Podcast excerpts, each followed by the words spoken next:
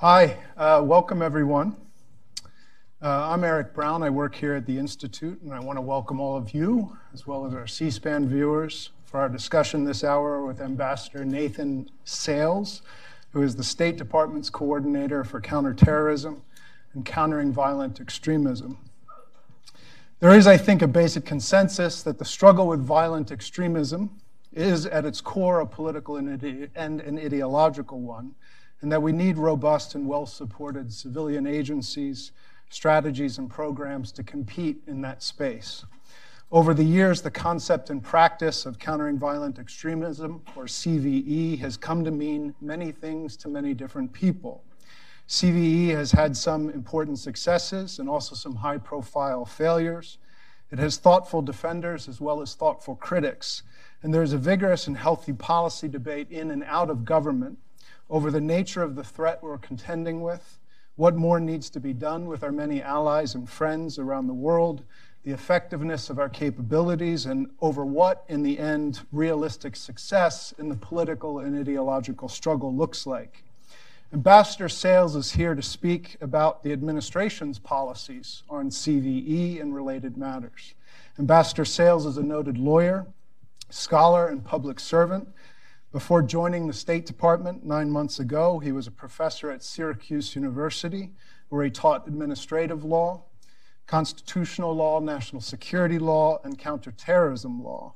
Before Syracuse, he had extensive government experience as well, including as Deputy Assistant Secretary for Policy at the Department of Homeland Security and in the Office of Legal Policy at the U.S. Department of Justice.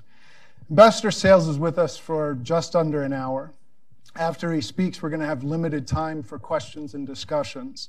If you have a question, uh, please jot down uh, on one of the index cards that's available in the back uh, your question. Uh, concision is key, please. Um, and my colleagues and I will be collecting the cards at the end of each of these rows, and we'll do our best to have your questions addressed in the time that we have remaining. With that, thank you, and please join me in welcoming Ambassador Sales. Thanks.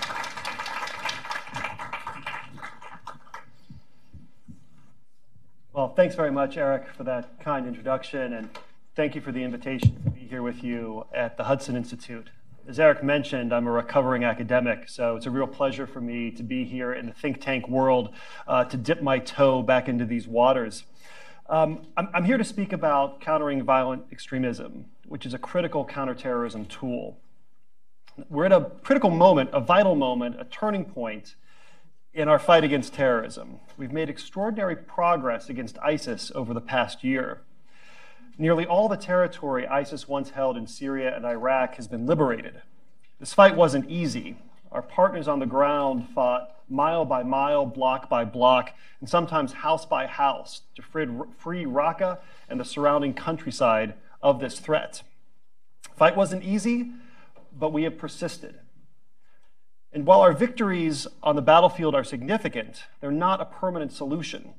At the State Department, we're focused on aligning our civilian responses to the terrorist threat with the military responses, because that is the only way to ensure an enduring defeat of our enemies.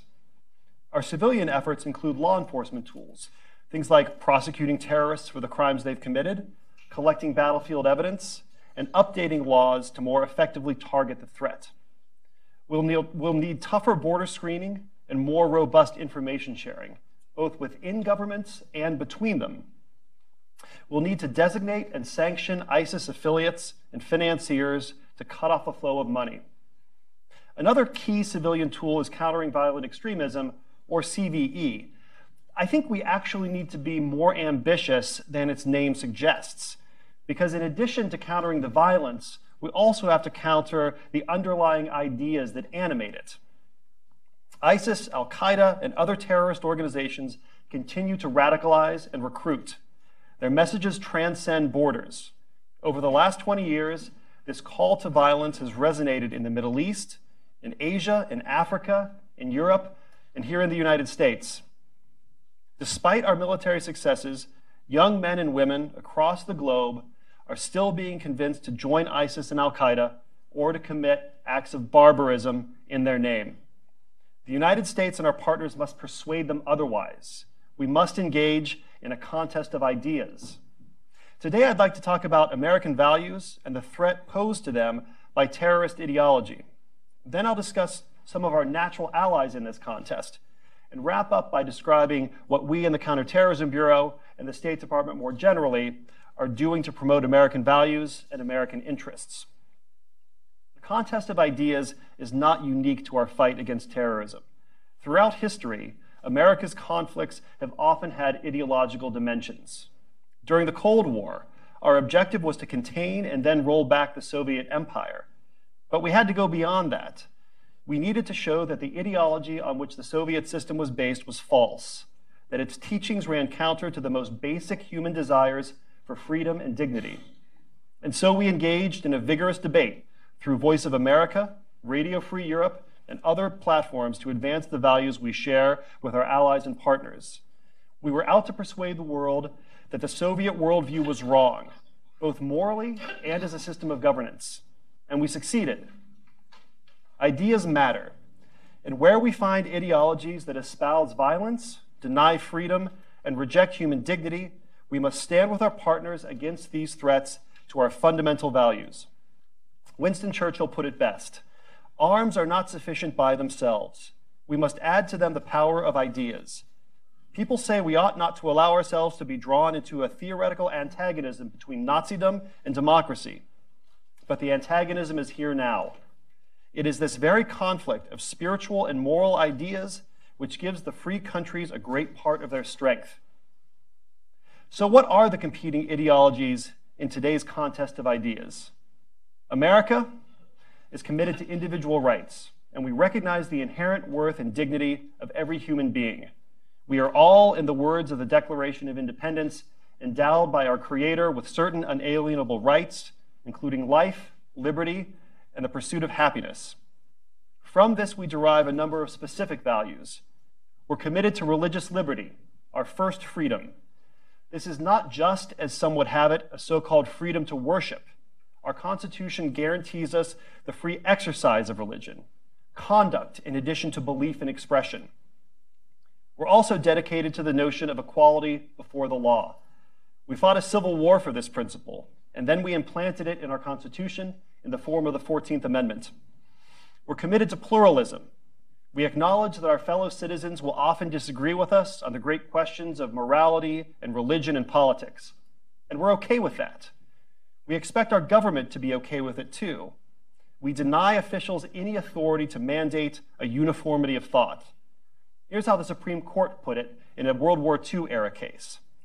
If there is any fixed star in our constitutional constellation, it is that no official, high or petty, can prescribe what shall be orthodox in politics, nationalism, religion, or other matters of opinion, or force citizens to confess by word or act their faith therein.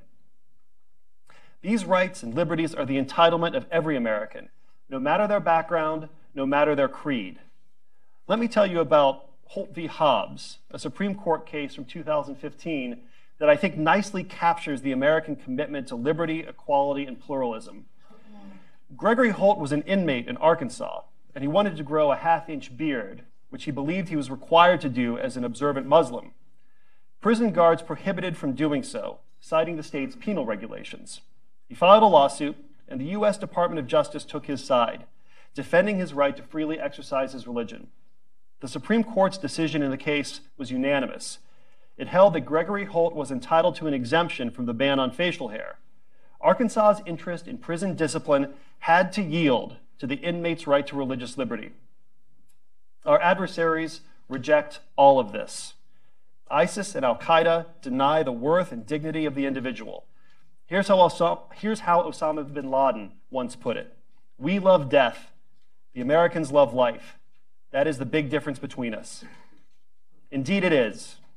Today, we see the toll this bloody ideology is exacting on the world.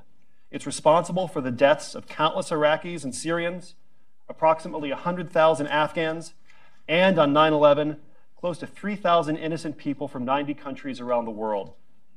Its followers have enslaved women and girls from their families. They've beheaded sons on television. They've burned people alive, thrown them from the tops of buildings, and drowned them. Our enemies are not shy about the ideas that inspire them to this brutality.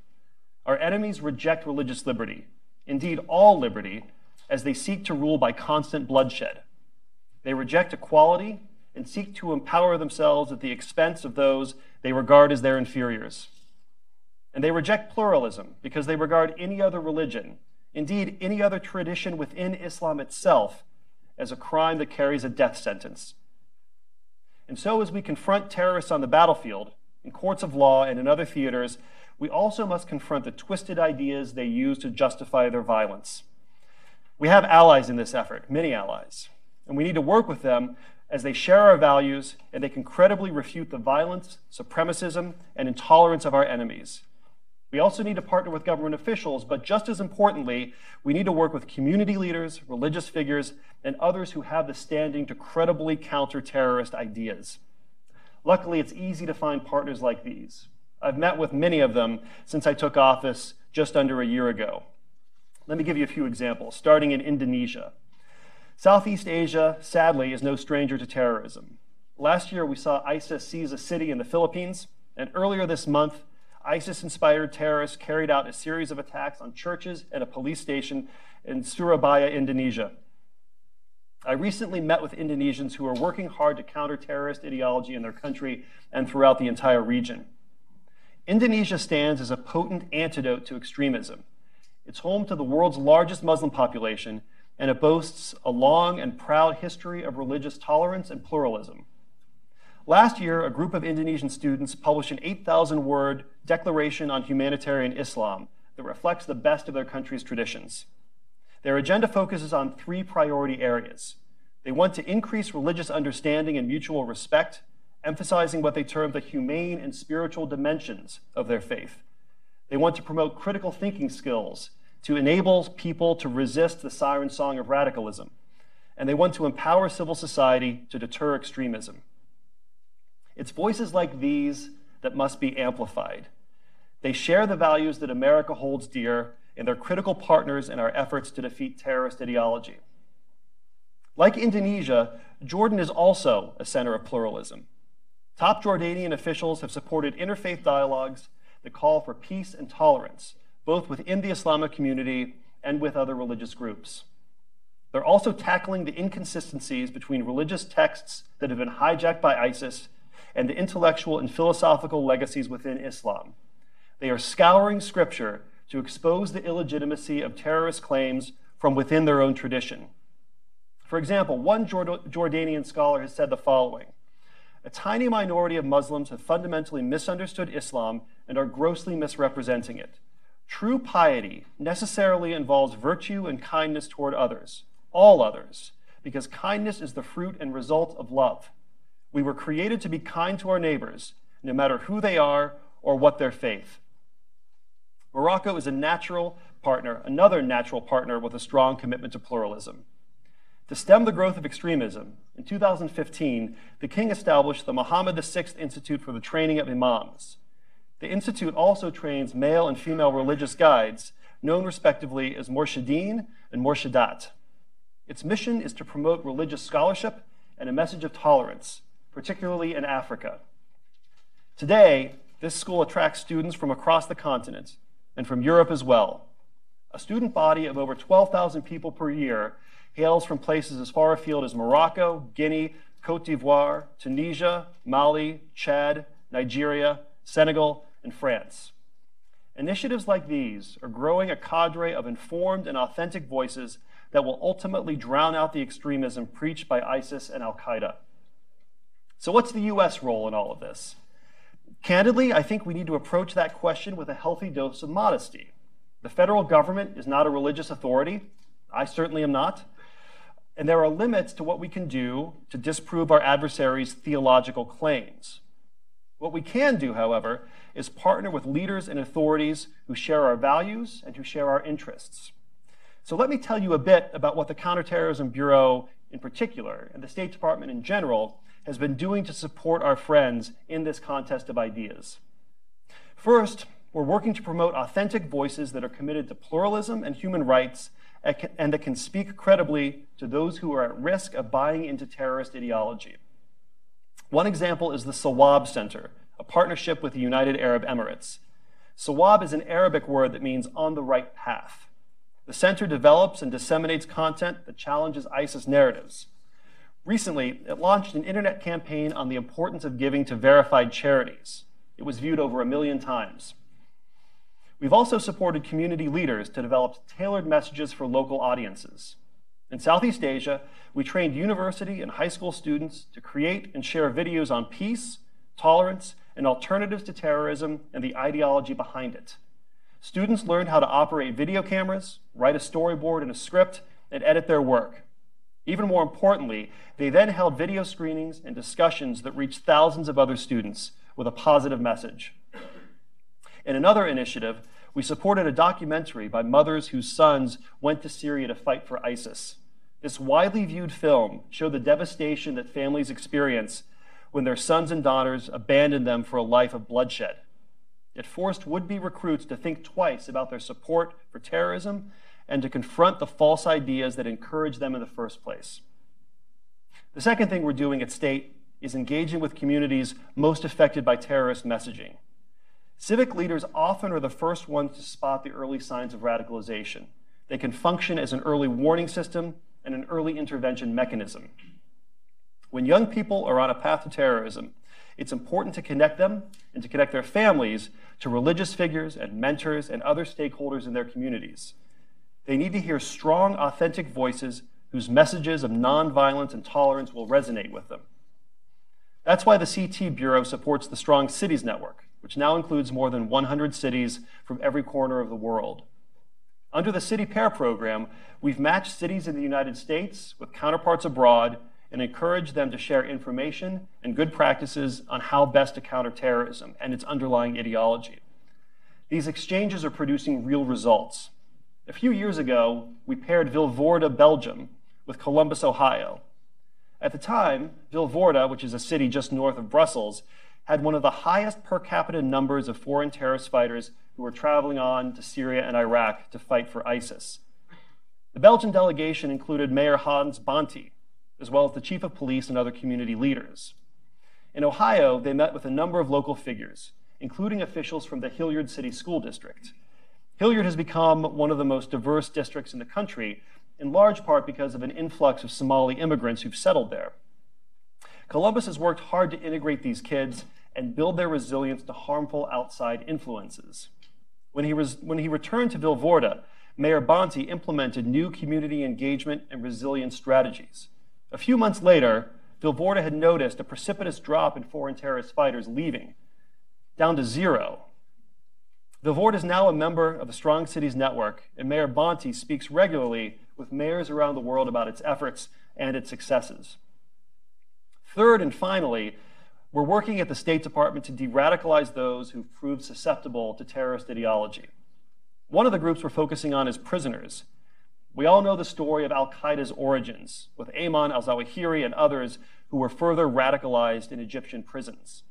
In the past several years, we've seen foreign former prisoners go on to commit attacks in Denmark and Belgium, among a number of other places. And as we prosecute foreign terrorist fighters who've been taken off the battlefield and sentenced them to jail for the crimes they've committed, we need to prevent them from radicalizing their fellow inmates. At the same time, prisons can also present de radicalization opportunities, as inmates can be cut off from their previous networks and contacts. In Kosovo, for example, we're launching programs to help prison officials manage and rehabilitate terrorist fighters who've returned home, as well as other terrorist offenders. We're helping the Kosovars develop standard operating procedures for managing terrorist inmates and instructing their officers how to monitor communications and other activities. Of course, we can't just limit our efforts to prisoners. We also have to reach people before they commit the crimes that are going to land them in jail. That's why the State Department helped create Hedayah, an international training center that's based in Abu Dhabi. One of Hedayah's most important projects is its counter narrative library, which includes defector narratives from former terrorists.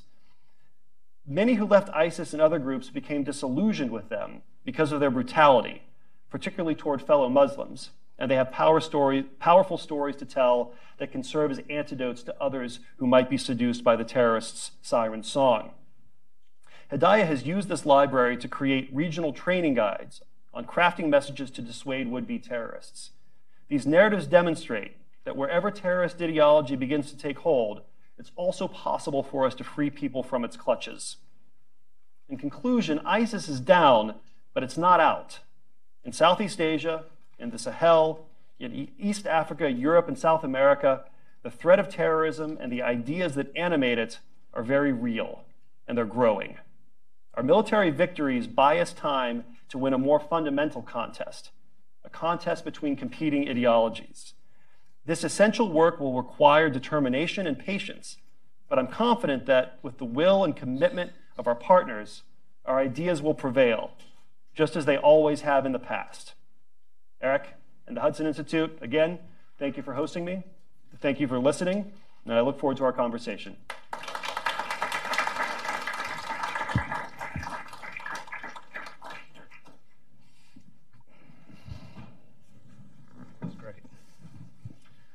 Thank you. Um, we have a bunch of questions from the audience, um, but I wanted to begin by asking something of you about the rule of law. You have a background as a scholar and as a lawyer. What role do you see the, the promotion of the rule of law playing in helping to build resilience in societies that are affected by violent extremism? Well, I think how does the State Department coordinate with other government agencies to promote that? I, I think it's a great question, um, and it's an incredibly important part of the suite of tools we use to to confront terrorists and the ideas that animate them. Um, rule of law instruments can have both tactical benefits and strategic ones. Let me, let me talk a bit about the tactical benefits first. Um, when you catch a terrorist who's committed a crime, a, country needs to have the capability to investigate them, to prosecute them, for judges to adjudicate the charges against them, and then for these inmates upon conviction to be incarcerated properly. Um, so, on a tactical level, building rule of law institutions that are capable of doing that um, is an incredibly important uh, priority.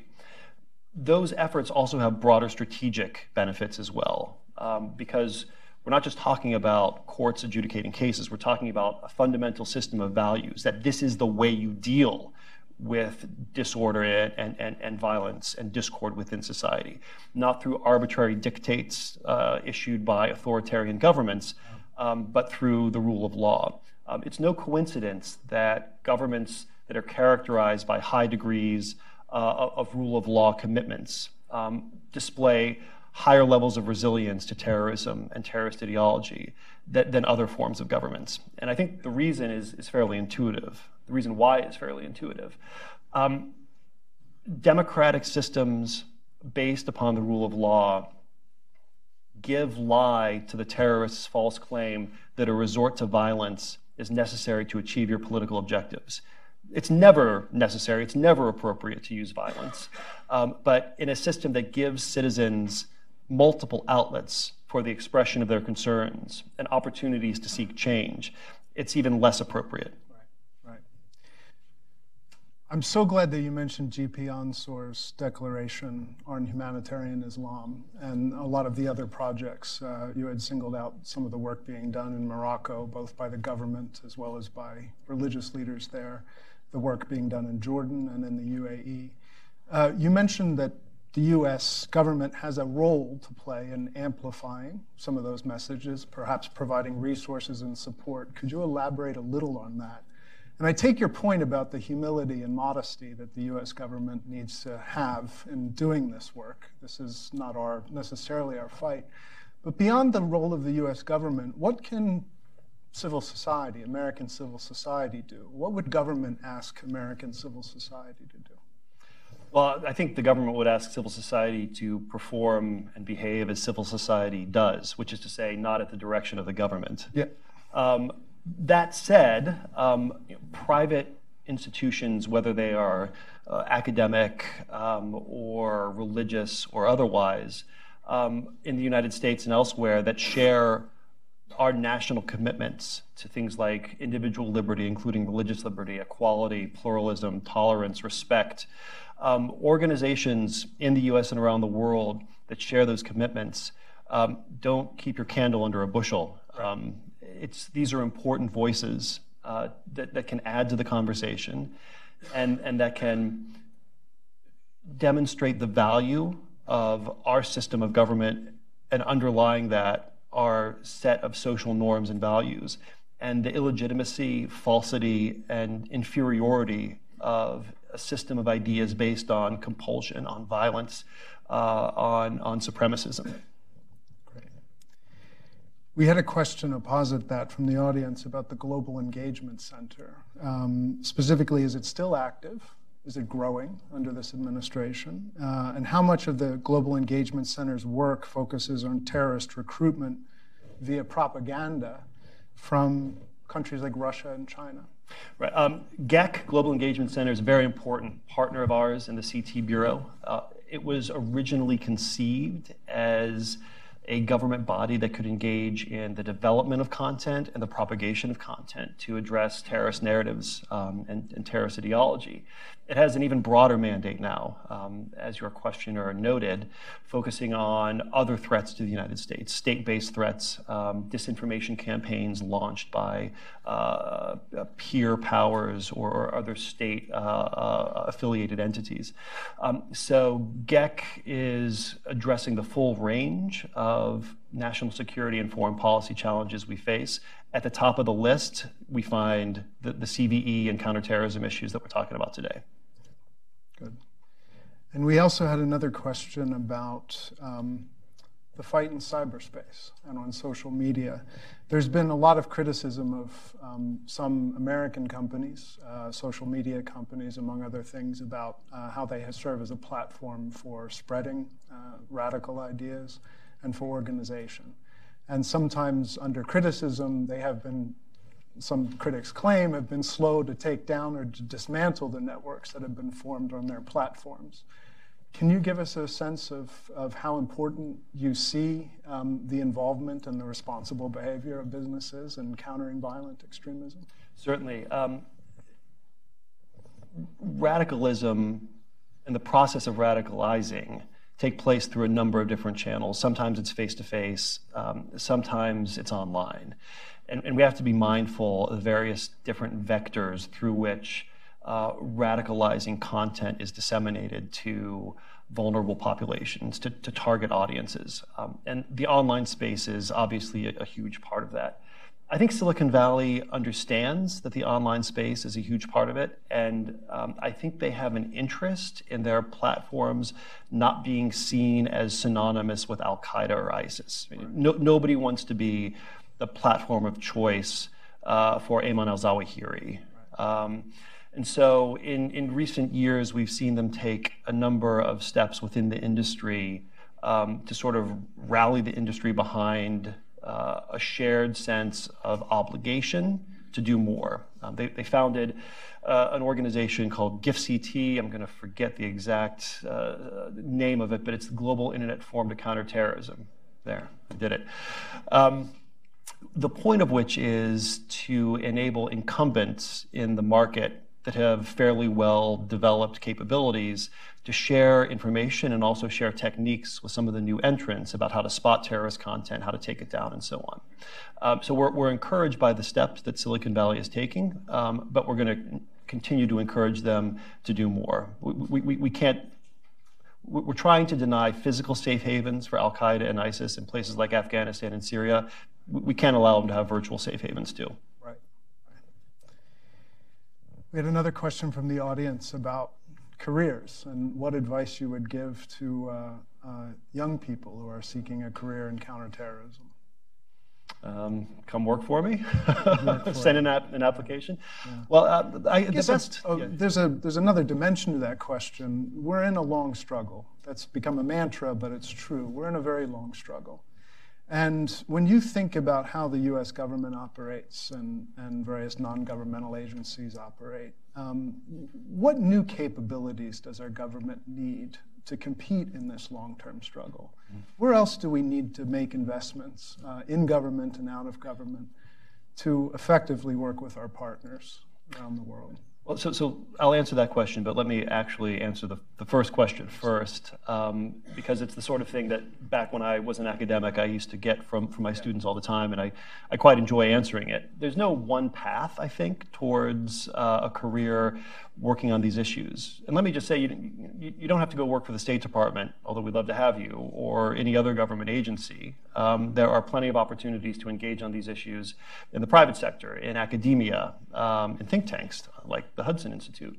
Um, so I think it's simply a matter of remaining current in the literature, um, coming to events like these, uh, and being mindful of unexpected opportunities that will present themselves. And you know, as an illustration of that, I can offer my own background as an example. Um, I started working on these issues by accident.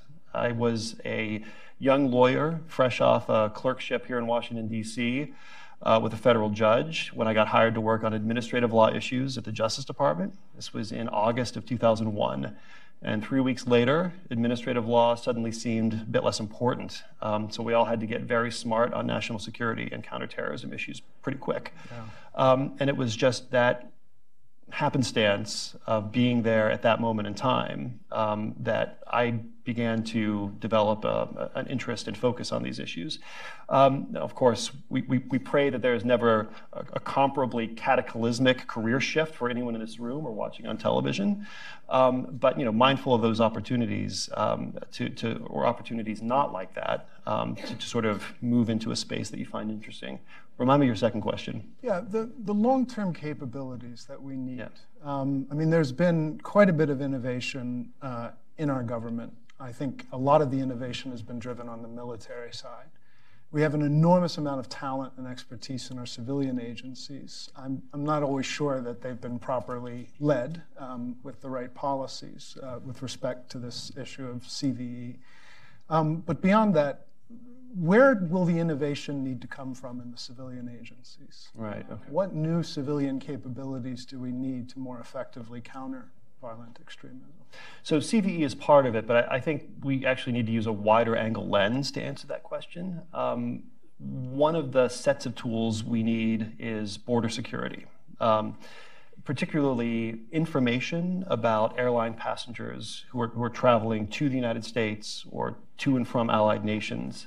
Um, you, you can't spot terrorists and interdict them at the border unless you know who's coming and going. Right. Um, so one of the things that's very important, I think, is uh, collecting information about inbound and outbound airline travel, and then using that data um, to match it against watch lists of known and suspected terrorists, which leads us to a second thing that, that uh, other countries uh, uh need to do uh, a better job of. Develop those lists of, of known and suspected terrorists. In the US, we've been doing this since you know, the early post 9 11 era.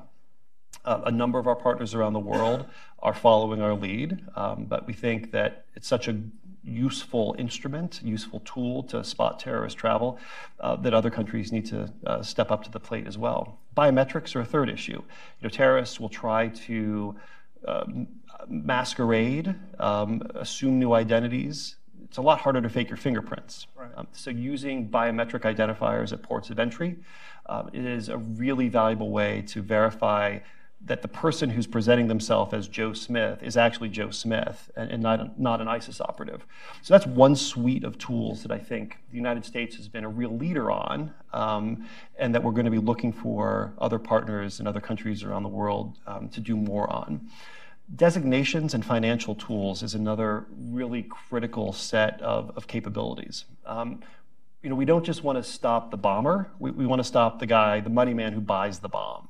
So, working with banks, working with uh, international institutions, working bilaterally with other countries, um, we need to be uh, imposing sanctions on those individuals and entities that are funneling money um, to Al Qaeda, to ISIS, to Hezbollah, um, and, and other entities like that that pose a threat to us and our friends. Excellent. We're skipping around here, but if I, if I might, back to the ideological dimensions of the struggle. We have a question about ISIL propaganda these days, uh, which uses a lot of justification, um, uh, attempts to justify its actions uh, based on uh, appeals to law, to legality, among other things. Do you think that leaders and members of the Islamic State genuinely believe in the principles of accountability and fairness? Or is this rhetoric simply designed to appeal to people for dignity and justice in war torn societies? I, I, think you can judge them by their deeds. Um, when you set a man on fire in a cage, yeah. you're not concerned about fundamental values like that. When you behead people um, and boast about it, your values are fundamentally inconsistent with those of the civilized world. So I, I would judge them by their deeds, not their words.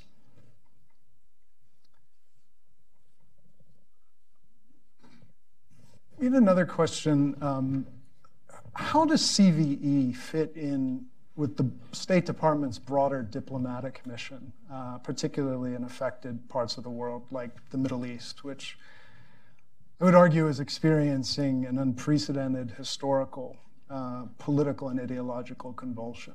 Um, and we have the largest displacement of humanity since the end of World War II in West Asia. Um, uh, part of this is connected to the fact that there is a robust geopolitical and strategic competition in the region between uh, Saudi Arabia and Iran in particular. Um, uh, but beyond that, the convulsion that we've seen have revealed that a lot of countries are very fragile and very weak. And the region has known that for some time, but in the tumult that we've seen since the 2011 Arab uprisings, uh, a lot of that fragility has made has become more and more clear and it's being exploited by violent extremists. So I guess my question is how does CVE and your efforts in the Counterterrorism Bureau work with other agencies in state and elsewhere to help build greater resilience in these societies? And where do you see in the Middle East situations of self sustaining strength, if you will, that can become political models and models of good governance going forward that can help to show that there is a civilized way to construct a future for themselves? Well, I think you're exactly right that um, we're, we're, living through a very interesting time in, in that part of the world. Um, the, the, world is watching uh, Crown Prince Mohammed bin Salman's uh, ambitious reform agenda. Right. Uh, make no mistake, he has articulated and is pursuing uh, a quite ambitious agenda, not just to reform his country's economy and position it to compete on a global stage for decades to come, um, but more importantly for our purposes today, um, to also address the ideological uh, components um, um, that are important to a struggle against terrorism uh, and also for ensuring you know, the long-term viability of, uh, of, of, of the, the, Saudi system. We're encouraged by some of the steps that the Crown Prince has taken. As, as you know, um, he's announced that women will be allowed to drive for the first time, uh, and, and, and the United States applauds these reforms, um, and we look forward to uh, continuing to see the progress that will be made in the region. Um, we have another question from the audience, which is uh, uh dear to uh, a lot of us here at Hudson Institute. What does the USG do when non democratic governments try to secure U.S. help or approval for suppression of what they call terrorists or extremists, who are, in fact, nothing more than peaceful critics or religious or ethnic minorities. An example being the Uyghurs of Xinjiang in China. Well, when, when governments try to enlist us uh, to help them, they don't get it. Um, so let me take a step back um, and, and, sort of lay out the big picture before answering the, the details of that question. Um, since 9 11, the United States has worked hard with other partners to establish uh, a rough geo, a, a rush, rough global consensus that terrorism is always and everywhere illegitimate. Now, the boundaries of, of that norm are a bit fuzzy, um, but I don't think there's any question that that norm exists. Now, that creates great opportunities for the United States and for like minded countries that share our interests and share our values to cooperate together, to build alliances and coalitions around that principle uh, of, of countering terrorism. It also creates opportunities for adversaries to use uh, pretextual justifications um, to say, well, this is really terrorism, when in fact it's simply a matter of uh, a domestic group seeking to exercise the sorts of rights and liberties that we in the United States experience every day and are grateful for. Um, so we're, we're always aware of the potential for um, counterterrorism as an important priority to be hijacked by other governments that have uh, ulterior motives, um, and, and, we don't participate in that. Um, at, at, a slightly more granular level, um, there, there, are countries, um, th- there are provisions in, in federal law that prohibit us from providing assistance to countries um, who have a poor track record when it comes to respecting human rights, uh, have a history of committing abuses, including against domestic, domestic dissidents. So the Leahy Law, for instance, requires us to very thoroughly vet the recipients of, of U.S. federal assistance dollars to make sure that the American taxpayer is not subsidizing brutality. Right, right.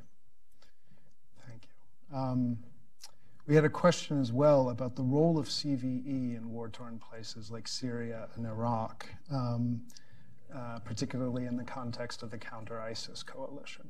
Uh, I mean, what role does CVE play in places where governance has failed, uh, war uh, and terrorism has, has um, uh, uh, come to those areas? Um, what, what, role is your office playing in those areas? Well, it's, it's certainly, you know, it's certainly one of the important objectives. Um, the most immediate objective, the most tactical need is to roll back the, the false caliphate, the, the, the physical uh, uh, occupation of cities, of countrysides, of oil fields, of um, um, entire swaths of land that, that ISIS once held and, and now, uh, for which we are grateful, has been largely liberated. Um, but after the military gains have been achieved, that doesn't mean the fight is over. It simply means that the fight is shifting into a, a new phase.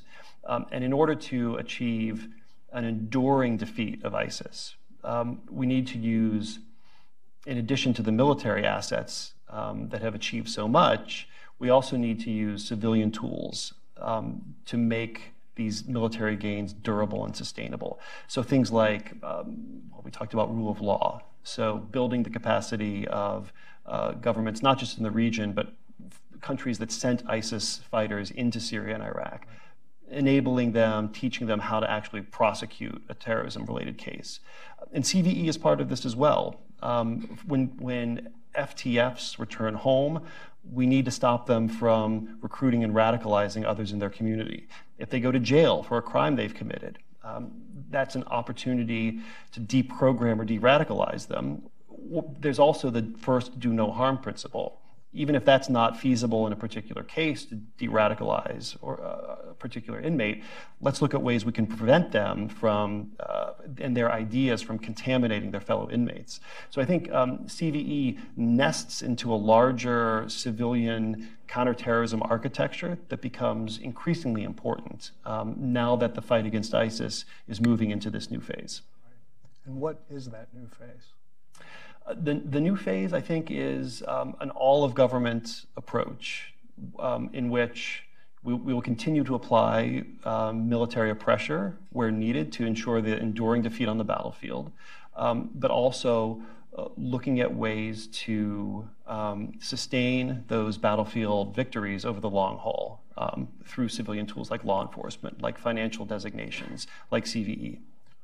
Beyond the greater Levant, are there areas of the world where you're pursuing focused efforts at CVE as part of a preventative effort uh, to prevent the spread of ISIS? Well, essentially, everywhere you see ISIS affiliates or ISIS inspired violence, um, it's important for us to use the full suite of national tools there. Um, law enforcement will be appropriate in places like the Philippines, military tools will be important in places like the Philippines, as we saw with the liberation of, uh, of Mindanao um, in the past year. But CVE tools will be an important part of that conversation as well. Yeah, terrific. We have an interesting question about Iraq. Um, uh, the House NDAA passed last week sanction, sanctioning two Iraqi uh, militias. One militia, of course, was Asaib al, al Haq, um, which won 14 seats in parliament earlier this month. Do you see this uh, hindering U.S. Iraqi CVE cooperation if it becomes law? Yeah, you know, that's such a fresh issue involving pending legislation on which the administration may or may not have taken a position that I'm going to punt on that one. Okay, fair enough. And um, we had another question about um, continuity and disagreement between the Obama administration's CVE policy and the Trump administration's CVE policy. How is what you're doing new and different, or how does it double down and deepen what had already begun under President Obama? So I think you see a lot of continuity between not just the Trump administration and, and the Obama administration, but between the Trump administration and the Bush administration on um, certain hard power CT tools like military force, like drones. Um, I think it's a matter, when it comes to CVE in particular, um, it's, a, it's a matter of emphasis. Um, and at the risk of painting with, with too broad a brush here, I think one of the differences that, that we're seeing is um, prior CV efforts often emphasized the development aspects of CVE. Um, if you build a schoolhouse in a war-torn country, that creates educational opportunities, which creates more, better prospects for economic advancement, which means people will not be as easily seduced by radicalism, and so it's a counterterrorism program. Right. Um, chain of causation is rather elaborate. Um, under the Trump administration, I think the focus is more on the ideology, the ideas. Um, let's falsify, let's work with partners to disprove and falsify um, the, the, the, ideology that terrorists use to radicalize and recruit. Um, it's more immediate, it's more direct, um, and I think that's one of the, the major differences that you're seeing now. There is an argument that some of our Western efforts to falsify um, claims made by various violent extremists rest on a rationalist fallacy and that the sort of context free reasoning uh, that we use based upon empirical analysis and facts uh, doesn't work very well in some contexts, and certainly doesn't work very well in dissuading people who have already been radicalized from pursuing their agendas. Um, do you agree with that analysis? Uh, uh, what other ways might we go about neutralizing uh, problematic ideas which animate violent extremism? I think human beings are, are rational creatures. They're, they're uh, capable of giving reasons for their behavior, and they're capable of listening to reasons uh, for why they shouldn't do what they're doing. Um, now, in order to fully develop that rational faculty such that people are um, receptive to arguments that would dissuade them from pursuing a path of violence, it's important that they cultivate the necessary critical thinking skills. So, you know, one of the things we're doing, I mentioned a little bit in, in my remarks um, about our work with educational institutions right. um, and, and, critical thinking skills in particular. Let me elaborate on that a little bit. Um, what we found is that uh, students in you know, middle school, high school equivalents around the world, um, it's, it's important for them to develop their ability to think critically through any sort of claim, um, but especially a, a, claim made by a terrorist that you know you should leave your family, abandon your mother, go to Syria, um, strap on a vest, and end your life. Um, doesn't sound like a particularly appealing course of action to me, to anybody in this room, to anybody watching on television. Um, one of the ways that you can develop people's reinforce people's natural instinct um, is by equipping them with the critical thinking skills so that they can spot logical fallacies, so they can spot leaps in logic, so they can spot um, you know, other false flags. Um, and that's one of the important things that we're doing in the educational context. I agree with you. Education is the only long-term. Well, it's the best long-term strategy and something that I think is woefully underinvested in right now. Uh, with that, uh, we're actually running out of time, and I know that you have to get to another appointment. Are there any final things that you'd like to say uh, while you're here? I'd just like to uh, thank you again, Eric, for, for inviting me to be here. I'd like to thank the audience um, here in the room and on television for spending an hour with us. Um, it's, a, it's a measure of how important these issues are, confronting our terrorist adversaries um, and the ideas that animate them. Um, and I'm grateful to everybody for their excellent questions. Thank you all for coming, and thank you, Ambassador Sales.